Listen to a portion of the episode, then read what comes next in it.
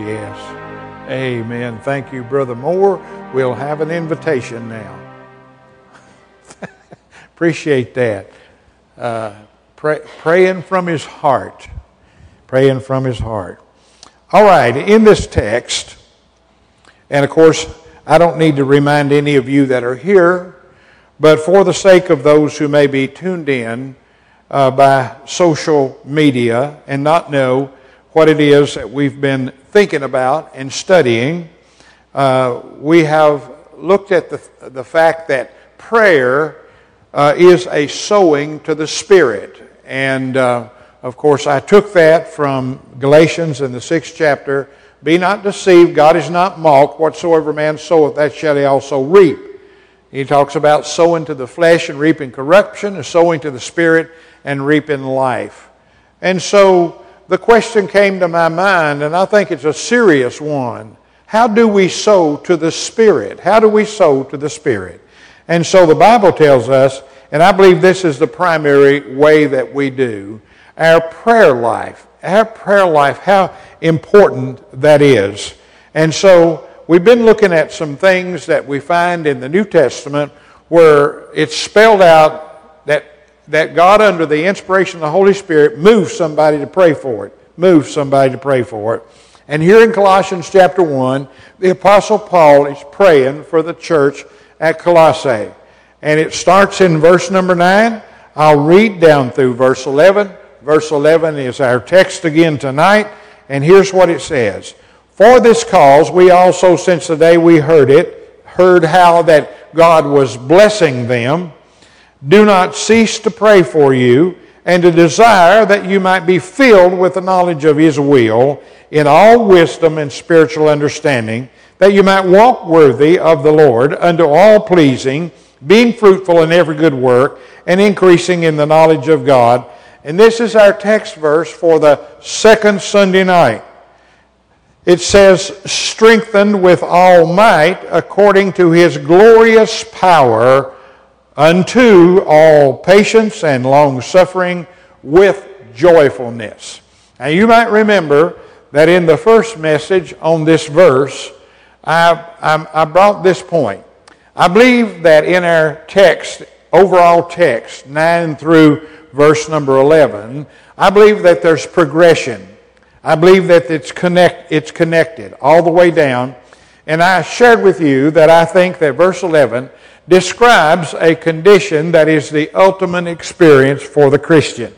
Now, what I mean when I say that is that looking at life in general, for the child of God, understanding uh, the fallen condition of man, understanding the trials and troubles and things that come in life, that, that here is a, an experience that we can have with Him, and it is something that the Lord Himself performs in us and through us, strengthening us with all might, uh, with the glorious power of God. And I hope tonight to share with you uh, more about why this is important and how we can know that we have experienced that. How we can know we've experienced. I'm going to pick it up exactly where I left off last Sunday night. I was sharing with you some scriptures that talk about strengthened, being strengthened. I think it's interesting. I thought about this today. Uh, there is a a bluegrass gospel group, and they are called the Grascals. Funny name, but they're called the Grascals. And uh, Sue and I enjoy listening to them. And we have picked up where they have performed. And of course, you can get online and hear them anytime you want to, but uh, we believe that they uh, are, are a good group to listen to. And Sue has a favorite song. And the title of that song is I Am Strong. I Am Strong. And if you listen to that song, it relates to life and the ability to say that. I'm strong. I'm strong. Now, related to that, I want to say uh, this that the Bible says a whole lot about that. I want to share with you. Now, I've already I think the last passages that we looked at last Sunday night was Deuteronomy 31, 1 through 8, Isaiah 40, 28 through 31, and 41, 10. And Bruce shared a little bit of this from Isaiah this morning. I want to just have you look together with me. Uh, look in Ephesians and chapter number 6. These are passages of Scripture that all of us are familiar with. We, we know this. And it talks about strength. And I want you to notice real carefully the way it's used in the Bible because we can understand what, how, what the benefit is of being strong in the Lord, in His glorious power. And here's what Paul says. He's talking about the Christian as a soldier. And in verse 10, he says, Finally, my brethren, be strong in the Lord and in the power of his might. And then he goes on and talks about putting on the whole armor of God. Now, that's talking about being prepared for everything that would come along in one's life. Also, in Ephesians, in the third chapter, we can pick up how that it comes about. In chapter number 3, and I'm going to read verse 14 through verse 16. And here's what he says For this cause I bow my knee unto the Father of our Lord Jesus Christ, of whom the whole family uh, in heaven and in earth are named, that he would grant you, according to his riches in glory, to be strengthened with might by his Spirit in the inner man being strong. Now, I want you to think about what these verses of scriptures are saying. I'm going to tell you what it says in Philippians chapter 4 in verse 13. We're all aware of that. It says, I can do all things through Christ which strengtheneth me. And maybe one of the most impressive and the one that I have quoted many, many times, and I think it's an awesome passage of Scripture where the Apostle Paul Jesus spoke to him when he was uh, being tested and being tried. And in the ninth verse of the 12th chapter, Jesus said, My grace is sufficient for thee, for my strength is made perfect or complete in weakness. Now, what does that mean? It means in our weakness, we are strong through him. And Paul says this most gladly, therefore, will I rather glory in my infirmities, that the power of Christ may rest upon me. Therefore, I take pleasure in my infirmities, in, in reproaches, in necessities, in persecution, in distress, for Christ's sake. For when I am weak, then I am, then am I strong. So the Bible says a whole lot about being strong, about being being really strong. Now, I, I want to mention, I want to mention this to you tonight. It's been my observation over the years that uh, we are all aware of the fact that we live in a fallen world. And that means that it's uh, common knowledge that there's all kinds of things that are wrong, all kinds of things that we wish were better. And we think about that all the time. And no one is exempt from the issues that come forth from that the pain and the suffering and the disappointments and the despair and on and on and on I could go. And we see it in our world on every hand. And you know, because of modern media, we learn about wars that are going on in our world. And we learn about the suffering that is, results from that.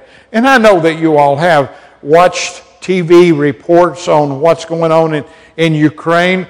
There was a time when we might not have known very much about that. But boy, we know a lot about it now. We know a lot about it because it's on our television news reports every single day.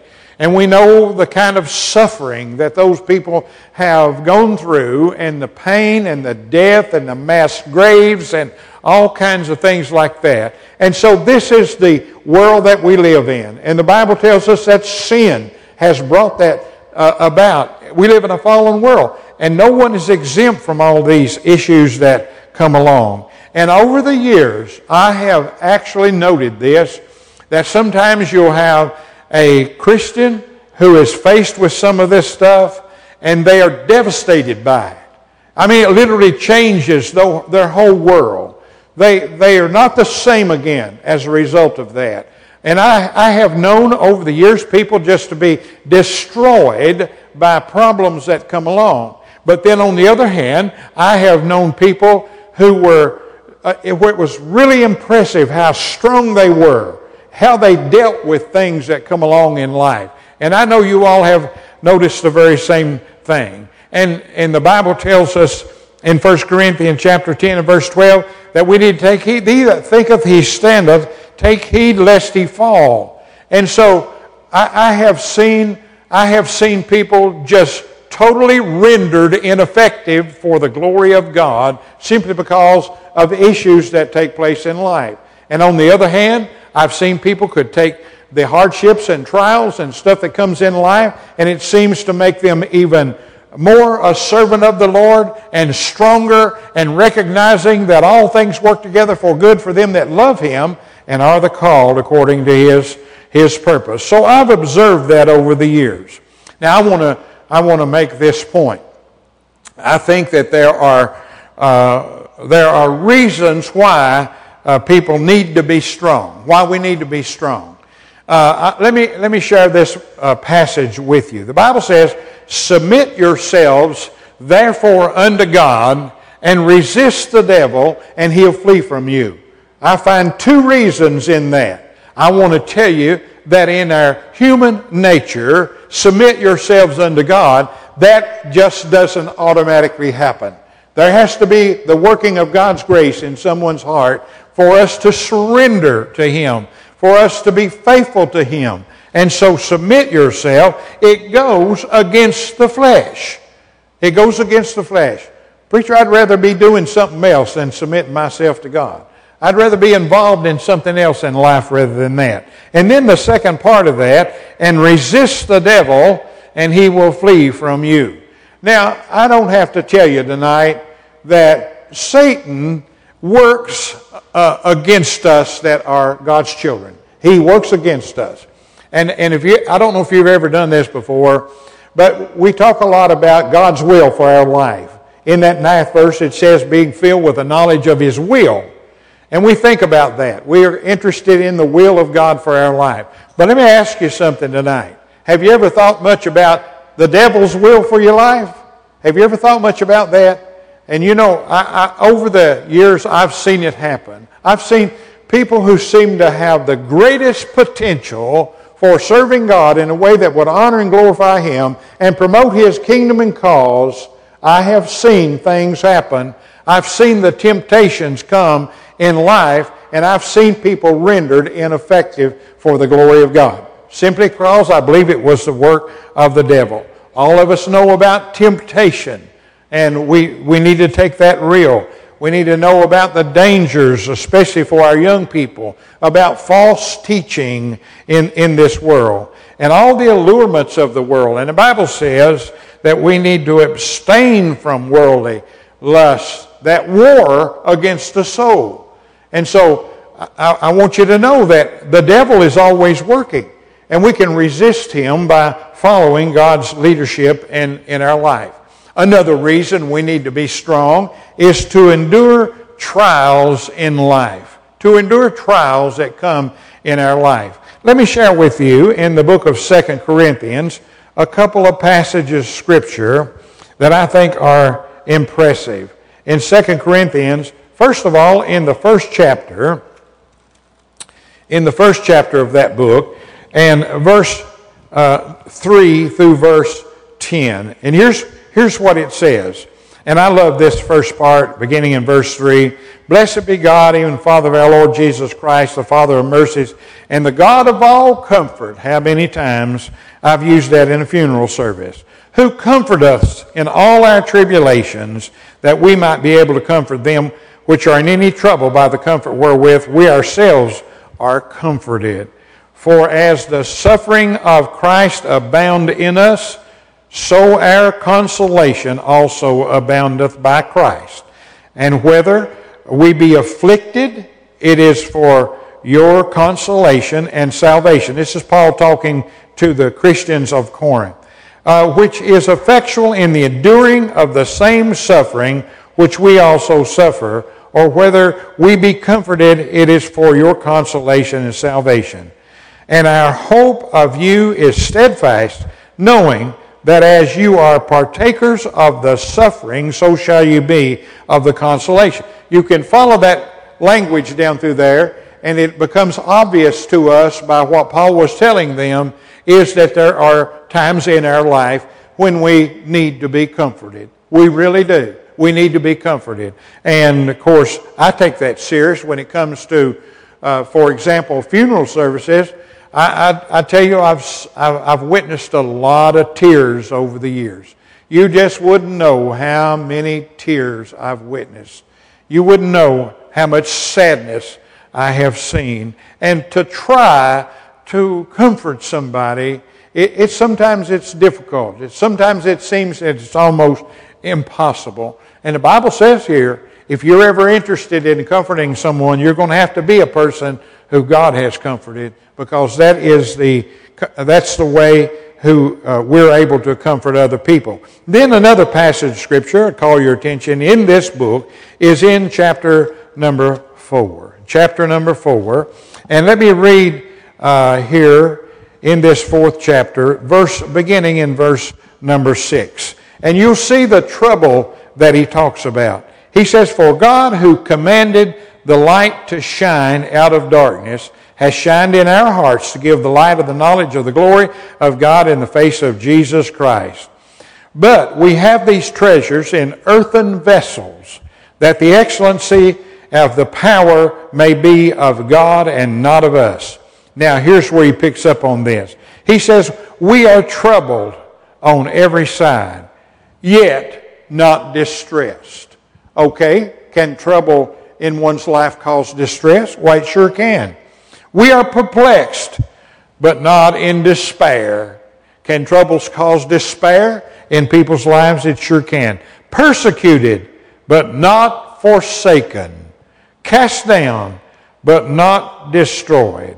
Always bearing about in our body the dying of the Lord Jesus, that the life also of Jesus might be made manifest in our bodies. Then in verse 11, for we which are alive are always delivered unto death for Jesus' sake, that the life also of Jesus might be made manifest in our mortal flesh. Verse 12 says, So then death worketh in us, but life in you.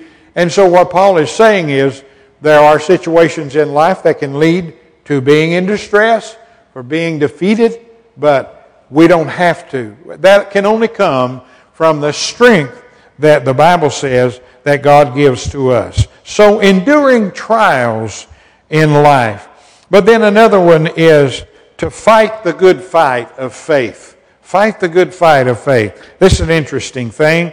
And I, it tells us in 1 Timothy chapter 1 and in verse number 18, here's what it says. Paul talking to Timothy, I charge, this charge I commit unto thee, son Timothy, according to the prophecy which went before on thee, that thou by them mightest war a good warfare.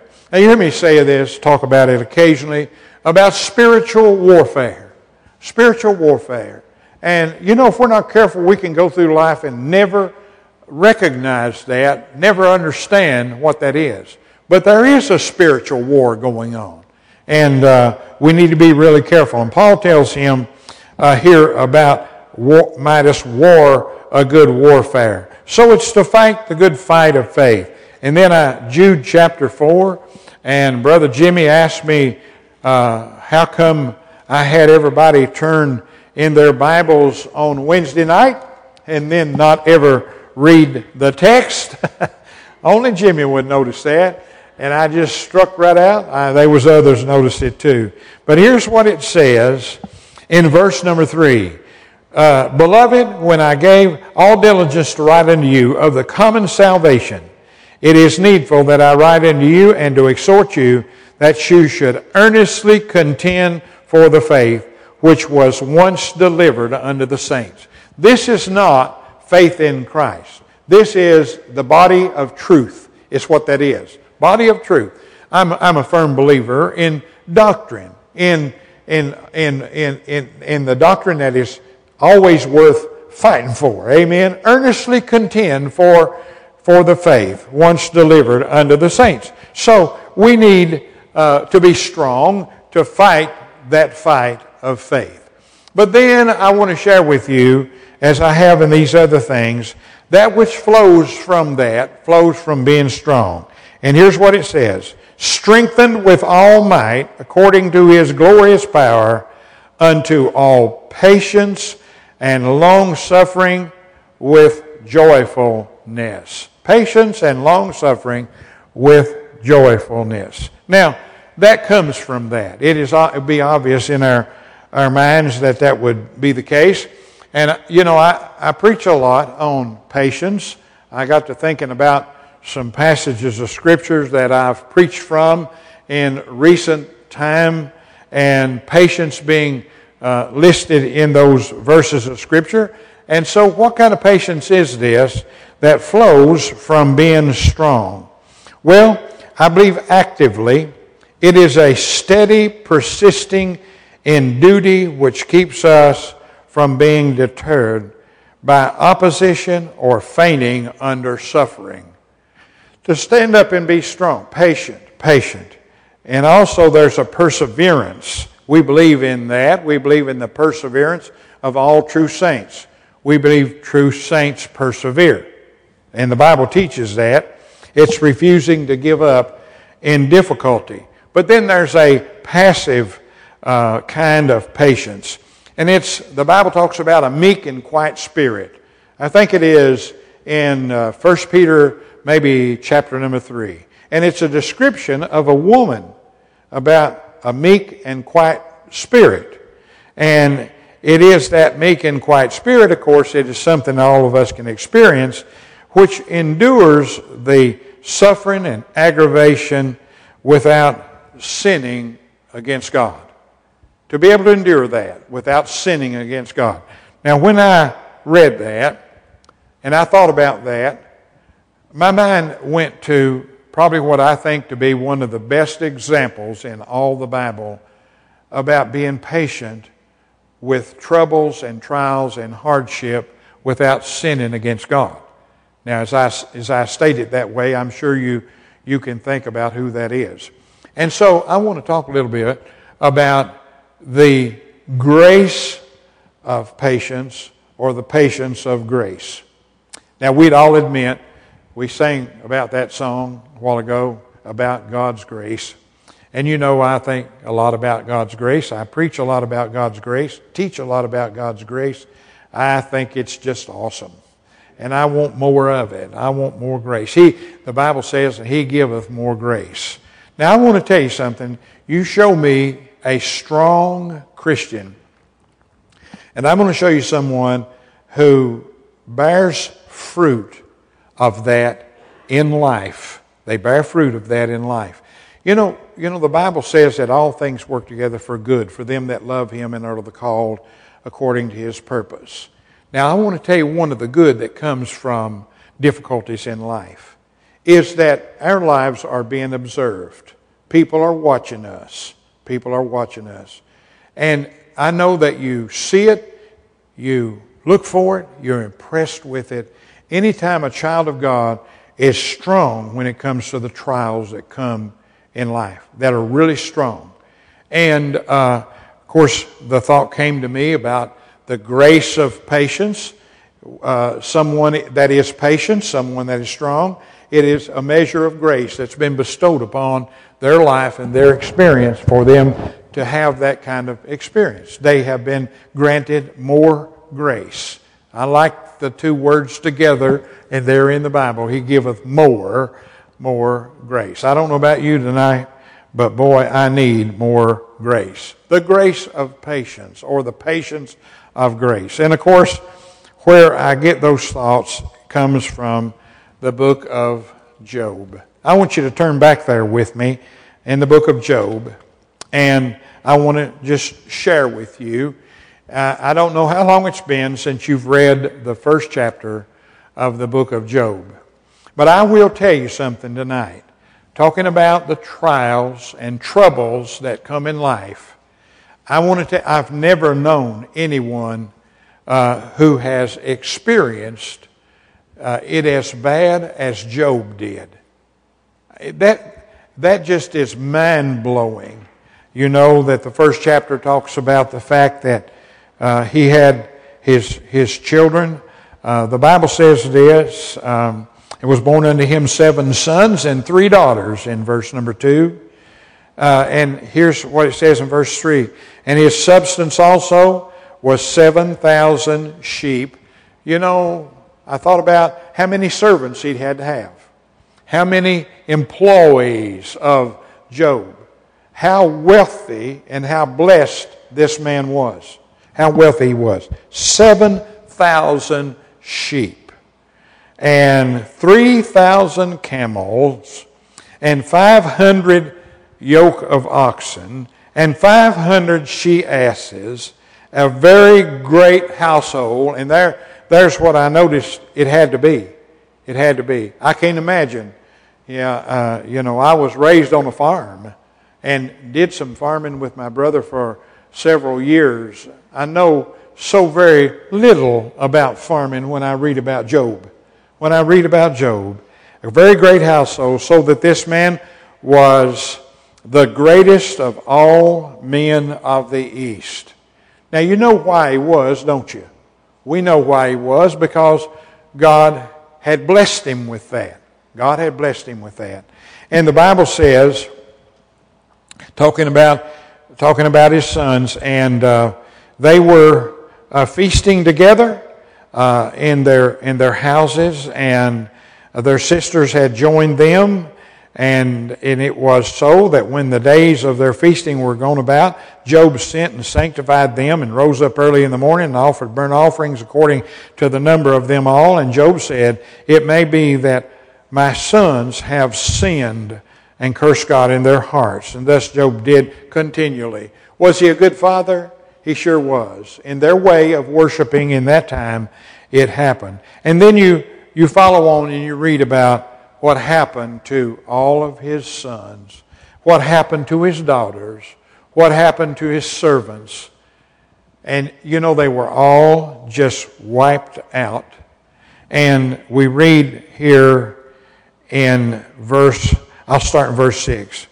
Now there was in that day when his sons, the sons of God, came to present themselves before the Lord, and Satan came in among them. The sons of God here was those who were God's children. They were worshipers. And, and it says in verse 7 And the Lord said unto Satan, Whence cometh thou? Then Satan answered the Lord and said, From going to and fro in the earth, and from walking up and down in it. And the Lord said unto Satan, Hast thou considered my servant Job, that there is none like him in all the earth, perfect and upright man, one that feareth God and escheweth evil? He feared God and he hated evil. And Satan answered the Lord and said, Doth Job fear God for naught, or fear you for nothing? For nothing. Verse 10 Hast thou not made a hedge about him? How many of you believe that God can hedge your family and your life? How many of you believe that? You better believe it. You better believe it, and you ought to think about it often, and, and we ought to thank God for that fact. That God protects His people and he does put a hedge about them. Satan recognized that, and he says about his house, and all that he hath on every side, thou hast blessed the works of his hand, and his substance is increased in the land. Can God bless people with the substance they need and the things that they need in life? You better believe it. It's stated there. And here's what he said in verse 11 But pull forth thy hand now and touch all that he hath and he will curse thee to thy face. Well, that tells us something about Satan. He don't know everything. He just don't know. You see, God's omniscient. He knows everything, but Satan is not. And he and it says in verse 12, And the Lord said unto Satan, Behold, all that he hath is in thy power. Only upon himself put not forth thine hand. So Satan went forth from the presence of the Lord. And that's hard for us to understand. But you know, God permitted that to happen to him. God knew what the end result was going to be. But God permitted that to happen to him. You've heard me say it a lot. I know it's true. Whether we believe it or not, everything that takes place in our world, God either directed it or He permitted it. And God is a God of purpose All things happen for a purpose. And so that all happened to him. And then the Bible says this. This is what's so neat. In verse 20 and in verse 20, I'll read verse 20 through verse 22. Listen to this. Then Job arose and rent his mantle and shaved his head and fell down upon the ground and worshiped. You say, well, why didn't he just say, God, why me? I, I want you to know tonight that Job did not really understand what all was going on until the end of the book. You can go there and read it, the end of the book. And he said this Naked came I out of my mother's womb, and naked shall I return thither. That didn't mean he was going to go back to his mother's womb. He was going to leave this world that way with literally nothing. And he said this The Lord gave, and the Lord hath taken away. Does God take away? The Bible says he does. He gives and he takes away. Blessed be the name of the Lord. And then in verse 22 it says, In all this Job sinned not, nor charged God foolishly. He never sinned. What would we do if all that stuff like that happened to us? What would we do? How would we think? How would we respond to that? I want you all to know something tonight. This is the grace of patience for him to talk like this. Then I want to read verse 9 and 10 of chapter 2. And it says, Then said his wife unto him, Dost thou still retain thine integrity? Curse God and die. Not only, listen, not only did he lose everything, but he was struck with the awfulest condition and suffering. And the Bible says in verse 10, But he said unto her, Thou speakest as a foolish woman. What shall we receive good at the hand of God, and shall we not receive evil? And of course, evil here uh, can be trouble, it can be adversity, but it's never moral evil with God. Never. God is never guilty of moral evil. And he says, What shall we receive good from the hand of God, and shall we shall not receive evil. In all this, Job did not sin with his lips. Now, all of you have heard the statement, the patience of Job. The patience of Job. I want to tell you all something tonight. Here we have an example of a strong man, of a strong man. This is what he was. God knew that. God knew it about him. And God, for his purpose and his plan, permitted Job to suffer the way he did and to lose those things that he lost in all of that. But Job was a patient man, the patience of Job. Now, I believe this is a kind of patience that is not like the patience that people might experience regardless of the relationship with God. And we'd all know tonight that there are people that maybe are unsaved, unregenerate, who are patient people. I've known some of them that they bore that fruit in their life of being patient. But that's not what this is. This is spiritual. And it is motivated by higher principles than those of the unregenerate. First of all, it is motivated by faith and connected to faith. That's, that's what it's connected to. And I want to read these verses in James chapter 1. And he says this Brethren, count it all joy when you fall into divers temptation. Temptation there are trials. That's the meaning of that Greek word, is trials in life. Knowing this, that the trying of your faith worketh patience. There is patience connected to faith. And I've shared with you before what I believe about what that's saying there. Uh, tribulation don't cause patience. It can, but tribulation manifests it. You see what I'm saying? Troubles that come in people's life can manifest a spiritual patience in their life. And strength in their life. So faith is connected to it. Also, love is. In the 12th verse of that chapter, it says this Blessed is the man that endureth temptation. It's trials. The Greek word is trials. Blessed is the man who endureth trials. Have you ever known someone to have a lot of trials in life and it seemed to make them even stronger? It seemed to make them even more dedicated to the Lord?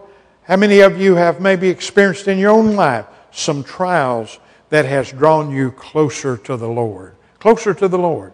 Have you ever been confronted with something that drove you to your knees and say, Lord, I need you. I need your help in my life. I need you to help me understand. I need you to help me be strong. You see, it happens. Blessed is the man that endureth trials, for when he is tried, he shall receive the crown of life which the Lord hath promised to them that love him. So patience is connected to faith. Patience is connected to love. Patience is connected to hope. In, in the book of Romans is that special passage of Scripture in the eighth chapter, and I've read it in your presence many, many times, where it says this in verse 24 and 25 For we are saved by hope. But hope that is seen is not hope. For what a man seeth, why doth he yet hope? We, you see, hope is that which we have confident assurance in related to our future. We can't see it, but we know it's true. Verse 25, but if we hope for that we see not, then do we with patience wait for it. How many of you are going to heaven when you die? Well, if you're going to heaven when you die, guess what you're doing now? You're waiting for that time to come when you go be with the Lord. That's pure and simple. And so the hope is the reason why we do that. And then the scriptures, uh, you remember a series of sermons I preached from uh, the 15th chapter of Romans in verse number 4, where it said, Those things were written beforehand, were written for our learning, that we through uh, patience and the comfort of the scripture might have hope. You might remember something I shared with you about that. Is he talking about the patience of the Scripture? No, he's talking about the comfort of the Scripture. We, through patience and the comfort of the Scripture, might have hope. And so, is it important the things that God has written? And then I want to say this about long suffering. I think that's a word that defines itself. I believe it's patience from beginning to end. That's what I think it is. It is long suffering all the way through. Now, how does joyfulness proceed from this? That's an interesting thing. It says uh, in our text, it talks about uh, strength and it talks about patience and long suffering with joyfulness. With. In other words, it is accompanied by these blessings we experience in life. And you see, there are many things that would rob us from that, but they don't succeed. I read this a while ago. My brethren, count it all joy when you enter into divers or different trials, temptations in life. You see, somebody may say, well, that's asking a lot of me. How do you respond to that? Do you count it all joy when you experience all of the trials in life? Well, I don't think we have to be happy about the trial. But there's a reason why the joyfulness comes from it. We're taught here that when we experience this, you see, how, how would you know that you've experienced that strengthening as talks about in the Bible? Well, it would only be as it's being tested in life. You see, and so we're taught that it can only come from God. It's produced in the heart of the believer. We would know that because who in the world would count it all joy when we enter into divers or different kinds of trials in life. Who would be happy about that? Nobody's happy about that. Nobody is happy about it. But I tell you what, we can be happy about. It's when it does not rob us of the joy that is in our heart in knowing Christ as our personal Savior. I think there's something interesting stated about that. I'll read this passage of Scripture and then uh, at the conclusion. In the book of Habakkuk, in chapter number three, I was reading this this past week. Here's what Habakkuk says in the 17th through the 19th verse of that book. He says this Although the fig tree shall not blossom, neither shall the fruit be on the vine, the labor of the olive shall fail, the field shall yield no meat, the flock shall be cut off from the fold, and there shall be no herd in the stall. And this is what he says Yet I will rejoice in the Lord, I will joy in the God of my salvation. The Lord God is my strength. Would you do that? Would you rejoice if everything failed? Would you rejoice if you lost all of your material wealth in this world? But that's what he said. The Lord is my strength. And so the Bible talks about that. Patience, even in suffering. I thought about what's taught in Acts chapter uh, 16. You don't have to turn there, you'll know the story well.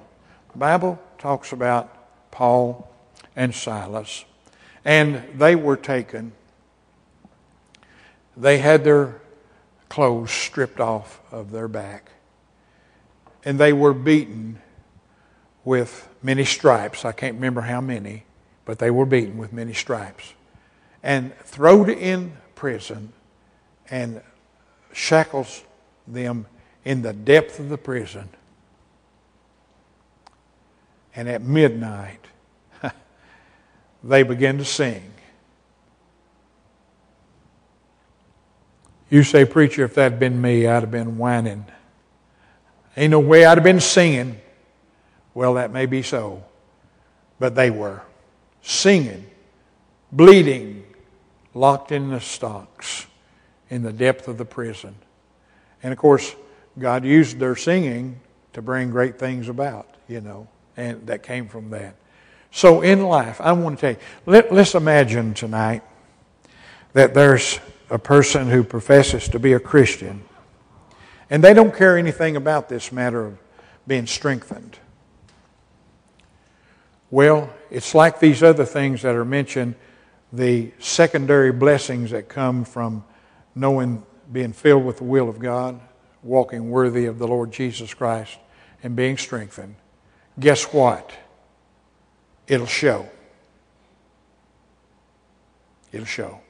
I think one of the greatest witnesses that any Christian can ever have is being strong in the Lord and the power of his, his mighty power. Being strong, being strong. And so I pray that you have learned something from this. And I believe with all my heart it is the ultimate blessing of a Christian to be strong like that and strong in his, his very power. Father, we praise you and we thank you for this prayer. Oh God, that maybe you'd speak to our hearts Maybe we'd think about our prayer life. Do we seek to pray for these things for our loved ones, and especially, Lord, for our church? Paul prayed for this church at Colossae, and it was inspired by the Holy Spirit. Oh God, inspire your people. Inspire your people. I pray for that. I pray for all these things for all of our folks here at Emmanuel. I pray, oh God, that you'd Give them the desire to be filled with the knowledge of your will, that they can walk worthy of their Lord and Savior Jesus Christ and be strong. Father, good witness that it is in life. So bless us to understand that. Father, first commitments that need to be made related to it. I pray, oh God, this might be the very hour. In Jesus' name and for his sake we pray. Amen. Would you stand with me now? We'll sing a closing number. Brother Aaron, come and lead us.